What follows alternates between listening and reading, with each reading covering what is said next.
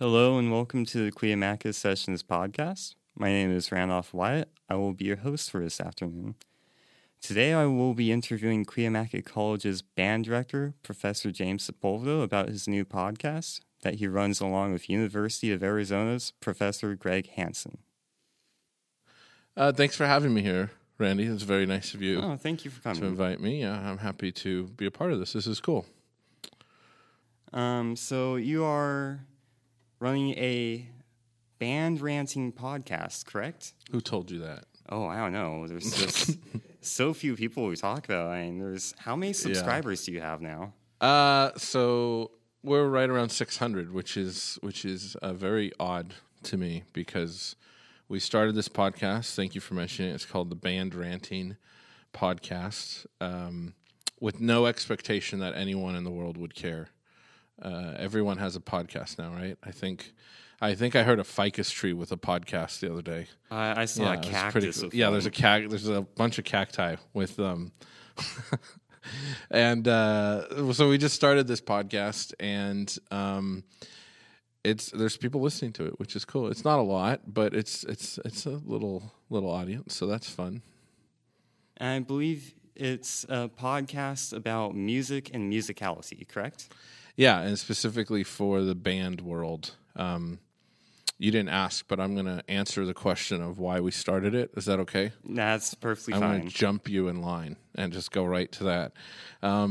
So when you're a music major, as you are, and as some of the folks in our little audience are here today, you have to make a decision on which path you're going to go down.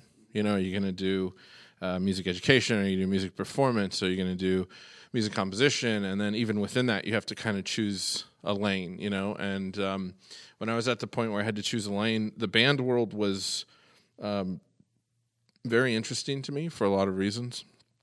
There's not a long history to the modern wind ensemble, to the idea of bands have been around a long time. Bands actually go back to ancient civilizations. You know, you'd have, when they uncovered King Tut's tomb in the 1930s, they found trumpets that had been used in ancient Egypt. So wind and percussion instruments go back a long time. But the idea of having an ensemble that was artistic in nature is a fairly new concept in the wind world, and it's very exciting. There's lots of new music being written for wind band. And so it just feels very fresh. And the orchestral world, and I don't want to say anything bad about the orchestral world, but at times it feels to me a little bit like not super accepting of new ideas. A little bit traditionalist. Yeah, I think understandably people who study to get a job with a symphony orchestra, it's cutthroat competitive. You know, it is so competitive. And so a lot of the conservatories have become very focused on creating folks who win auditions.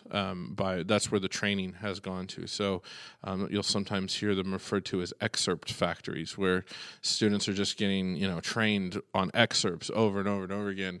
And then that creates this culture, I think, where there's kind of like a sense that there's a right way to interpret a piece of music, which, of course there is, but there's multiple right ways. You know what I mean? And so sometimes it creates a sense that, for me at least, this is just my opinion, I could totally be wrong, but it creates a sense that there's not a lot of welcomeness for fresh performances, fresh interpretations. And I found that to not be the case in the wind band. The wind band is very open as far as that goes. The other big thing, which I think is really important, but has been a more recent discovery of mine, I kind of just put it together recently in the last couple of years, is that when you think about culture in America broadly, you think about where Americans learn about culture, where they learn about art, where they learn about creativity, where they learn about artistic values, it is by and large in band class. If you just look at what classes students take in their public education, band is by far the most commonly offered art choice for students. And so the goal of the podcast then is to raise the level of musicality of artistic band stuff, band music, and thereby have some kind of positive impact on American culture broadly. Because if that's where Americans are learning about culture, then bands have a responsibility to make sure that they are actually teaching culture. They are actually teaching creativity and musicianship and excellence and all of these things. And that's not always the case, unfortunately. So that's kind of what the podcast is centered around, is trying to push things in that direction, if that makes sense. So just for the people out there who maybe haven't really experienced what you mean by music and musicality, could you give a little quick definition of that? Sure. So you want me to define musicianship for you, huh? Yeah, sure. Just something small like that. Because most people think it's just playing the notes on a page and play forte or piano and maestoso. Right. Sure. So you have to ask yourself some fundamental questions, I think. And the first one is, what is music for? What is music about? Who is it for? Why do we do it? And one of the things I talked to one of my classes about is that every known civilization on the planet right now, and every civilization that's ever existed in the history of this planet, Randolph, has had music. And that's a powerful thing to consider. What else is that true for? Not a lot of things.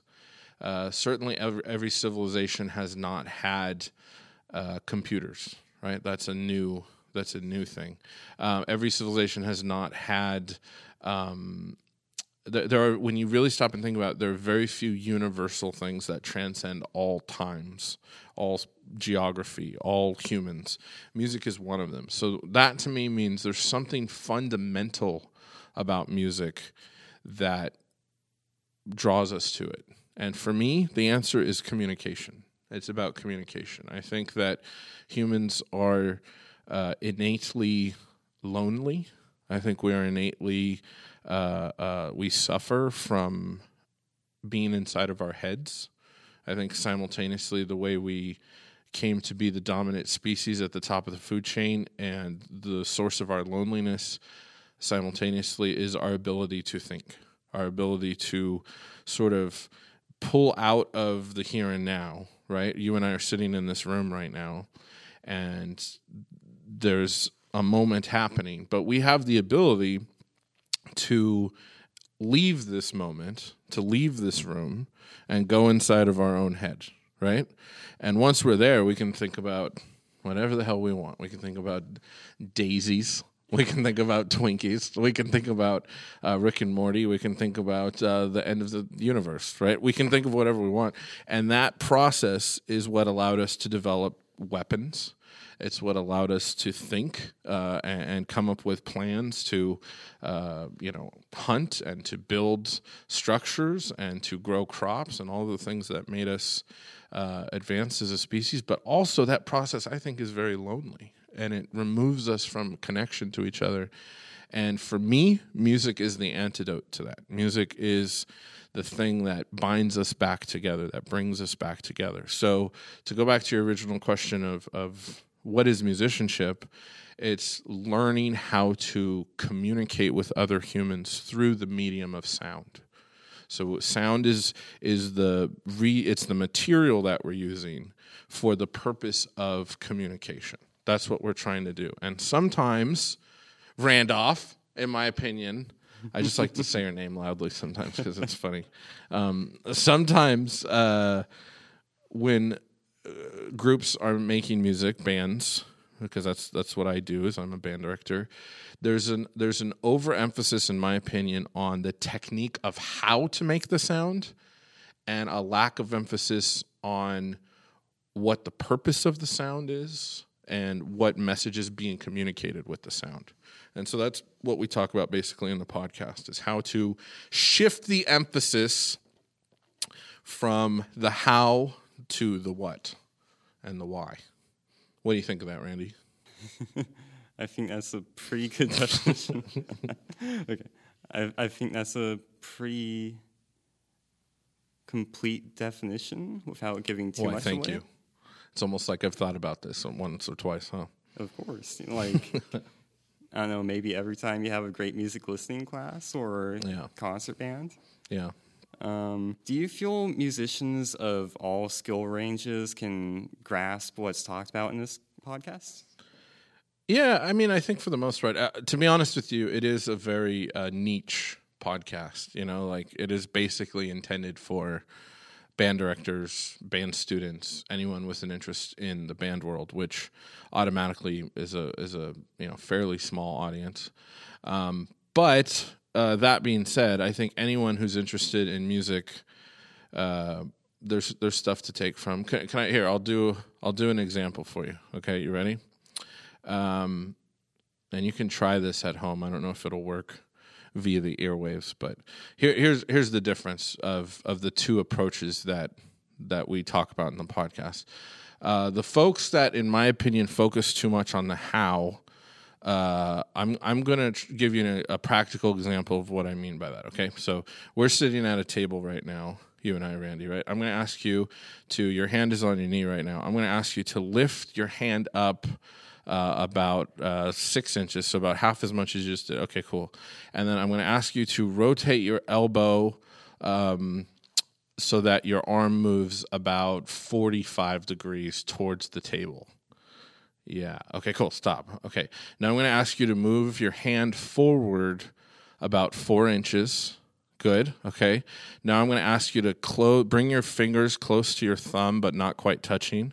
Good. Good. Stop right there. And then I'm going to ask you to move your thumb backwards so that it's lined up with your middle finger. A little bit closer together. Yeah. Okay. Like that. Now move your hand completely down onto the table. Okay, but we missed what I was going for. So pick it up.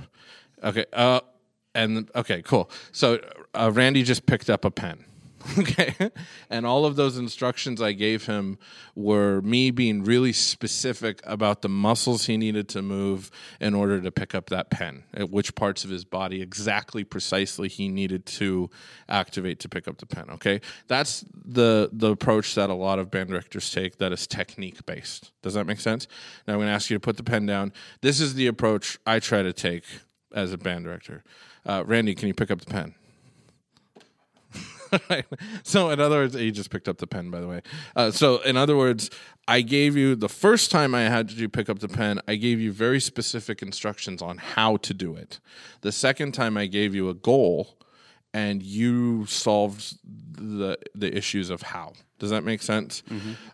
That's what we try and do with the podcast, is to explain how you can teach someone music in a way that is directly musical, with clear musical goals, as opposed to trying to micromanage the how.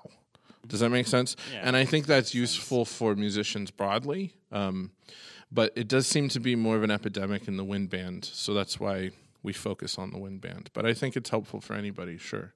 So, and just to make that more practical in musical terms, intonation, playing in tune. This is a problem that we all face, that we all work with.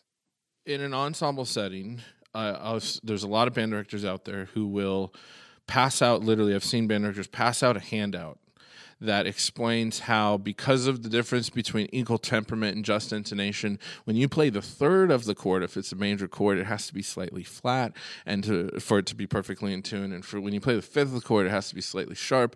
And so they're asking you to calculate as you go. Okay, well, measure 12, I have the third. Or measure 1, I have the root. Or measure 12, I have the fifth. Blah, blah, blah, blah. As if you're going to sit there as time is passing by and going, root, third, fifth, out, pull in, pull out, shift my, blah, blah, blah. And that's impossible, right? Like, that doesn't work. So that would be an example of a technique-based approach to playing in tune. Whereas what I might do in an ensemble, which you're in my cons band on Tuesday nights, we were playing the other night, and there was a section that was out of tune, and one of the pieces you were playing. Do you remember what I had you guys do? Oh, which piece? You were probably asleep. No, I'm just kidding. I was fully awake. Was it a hymn song? It was the hymn song of Philip Bliss. There was a section that was out of tune. I stopped. I had everyone sing their part, right? And there's something immediate about singing that we generally don't sing out of tune. If you ask even a stranger on the street, if you go up to a stranger, you should try this on your own, everybody. This will get you slapped in the face. Go up to as many strangers as you can and say, will you sing "La" with me? And then go "La," and you'll weird out a bunch of people. It'll be fun. But generally, the ones who don't assault you, when they sing, they will sing in tune with you. It's a natural human thing that when we sing, we tend to match pitch pretty well for the most part, right? So when I had folks sing in rehearsal the other night, they pretty much immediately match pitch. And so then that gives them a concept of sound, a goal, if you will, of the sound. And then when they go to play it on their instruments again, they play more in tune. So the emphasis in that instance is on listening and conceptualizing the sound, as opposed to you have the root, you have the third, you have the fifth, push in, push out, pull your teeth up, put your hat on backwards, do 12 push-ups, all of the technique-based approaches to playing that you see happen. Yeah. And back to that, because I feel like it's a good way to talk about musicality in this sense, is also when we were playing that song, you emphasize dynamics, like very much emphasize the piano. Mm-hmm. And I wasn't really expecting to have to like play that quiet usually. I always just think, oh, if I'm that quiet, it's never going to reach off stage usually. Could I ask you a question? What is piano? What does that mean? Soft, quiet. But compared to what? My point is there such thing as an objective piano? No, it's an interpretation. Right, I mean, are we going to get out like a decibel reader and read like piano equals?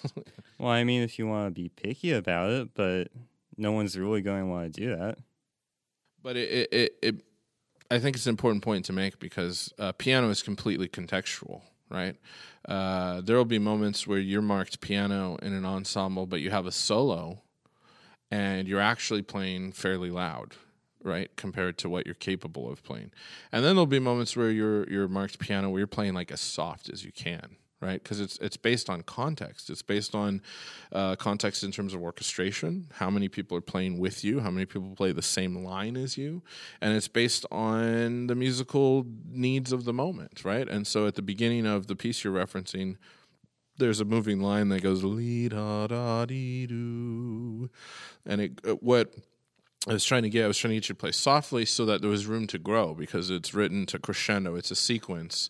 So it goes "lee da da dee doo." Then the next one raises up a step and is a little bit louder, "lee da da dee doo." Then the next one's a little "lee da da dee doo, ya da dee dum."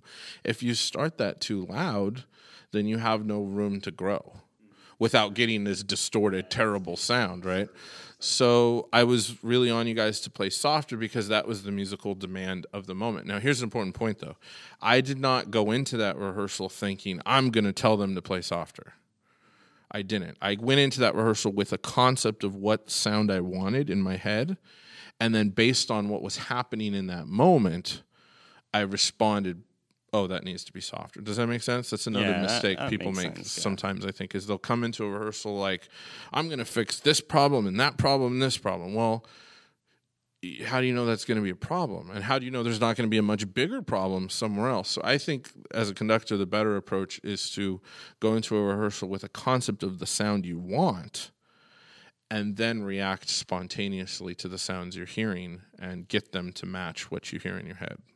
And I think that's almost a great segue into my next question, which is, while I know you never really go into rehearsals thinking you're going to tell the band to do something a certain way, has running this podcast had any effect on how you conduct or run your band? I hope not. I don't think so. I do struggle a little bit with how honest to be on the podcast, you know, because I have opinions about things, and I'm certainly fallible and have plenty of things wrong with me. I'm glad we're doing a audio podcast today. I have a great face for radio, you know, so I have plenty of shortcomings and problems myself, but I also have opinions. I struggle with, I don't want to hurt anyone's feelings, you know, that's certainly not what I'm trying to do. I don't want to make anyone angry, but at the same time, I do value honesty a lot, and I think a lot of times it feels to me that people don't say things they believe to be true because they're afraid of ruffling feathers or hurting people's feelings. And the end result is that things just kind of never get talked about. So I think a lot of the stuff we talk about on the podcast are issues that people think about in our profession a lot, but don't talk about a lot. And I do struggle with how honest to be about it, because then it can be awkward. Let's say I like some of the things I just said, I have some folks I consider to be friends who approach music the way I was just saying you should not approach music making. Well, then when I see them in person, it's like, ooh, awkward, right? And especially if, sometimes people are playing in my ensemble who maybe disagree with some of the things I'm saying. And that's the only element of potential, like, changing the way I approach rehearsal. But I try not to. Yeah. I feel like that kind of covers all my questions for you. Is there anything you want to kind of like plug for the concert band too while you're at it? I can plug the concert band. Yeah, we have a lovely concert band here at Cuyamaca College. It meets Tuesday nights, 6:30 p.m. Come and get it Tuesday.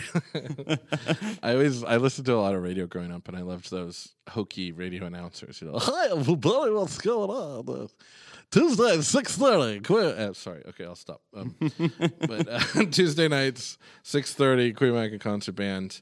If you're interested in the podcast that Randy and I have been talking about, it's called Band Ranting. It's available on iTunes and Spotify. We have a website, bandranting.com. And we're always happy to have new folks join the conversation and tell us why we're wrong. I wish we had more of that. People calling up and emailing us. Yeah. Hey, you stupid idiot. Why did you say that? I love that. I want to be wrong. I want to grow. You know, I think that's the thing. When people agree with you, you don't grow. It's kind of boring. So. And when do you say you typically record this podcast? We record Sundays at 1:00. And you can actually listen live if you call in, and then I usually release it Tuesday or Wednesday onto iTunes, because I have to edit it, you know, as you're going to have to do with this thing. Oh yeah, and you'll learn the more you can just get it in one take, the less editing you have to do later, and editing makes you want to punch yourself. Right, because it's a very tedious process. So, did I over-answer your question, Randy? No, actually, you made this a lot easier for me. Good. You very much answered all the questions perfectly. Well, this is a very cool thing you guys are doing, and I think it's good in terms of learning everything from the basics of setup and also just, you know, having these cool conversations with the world. It's a good thing.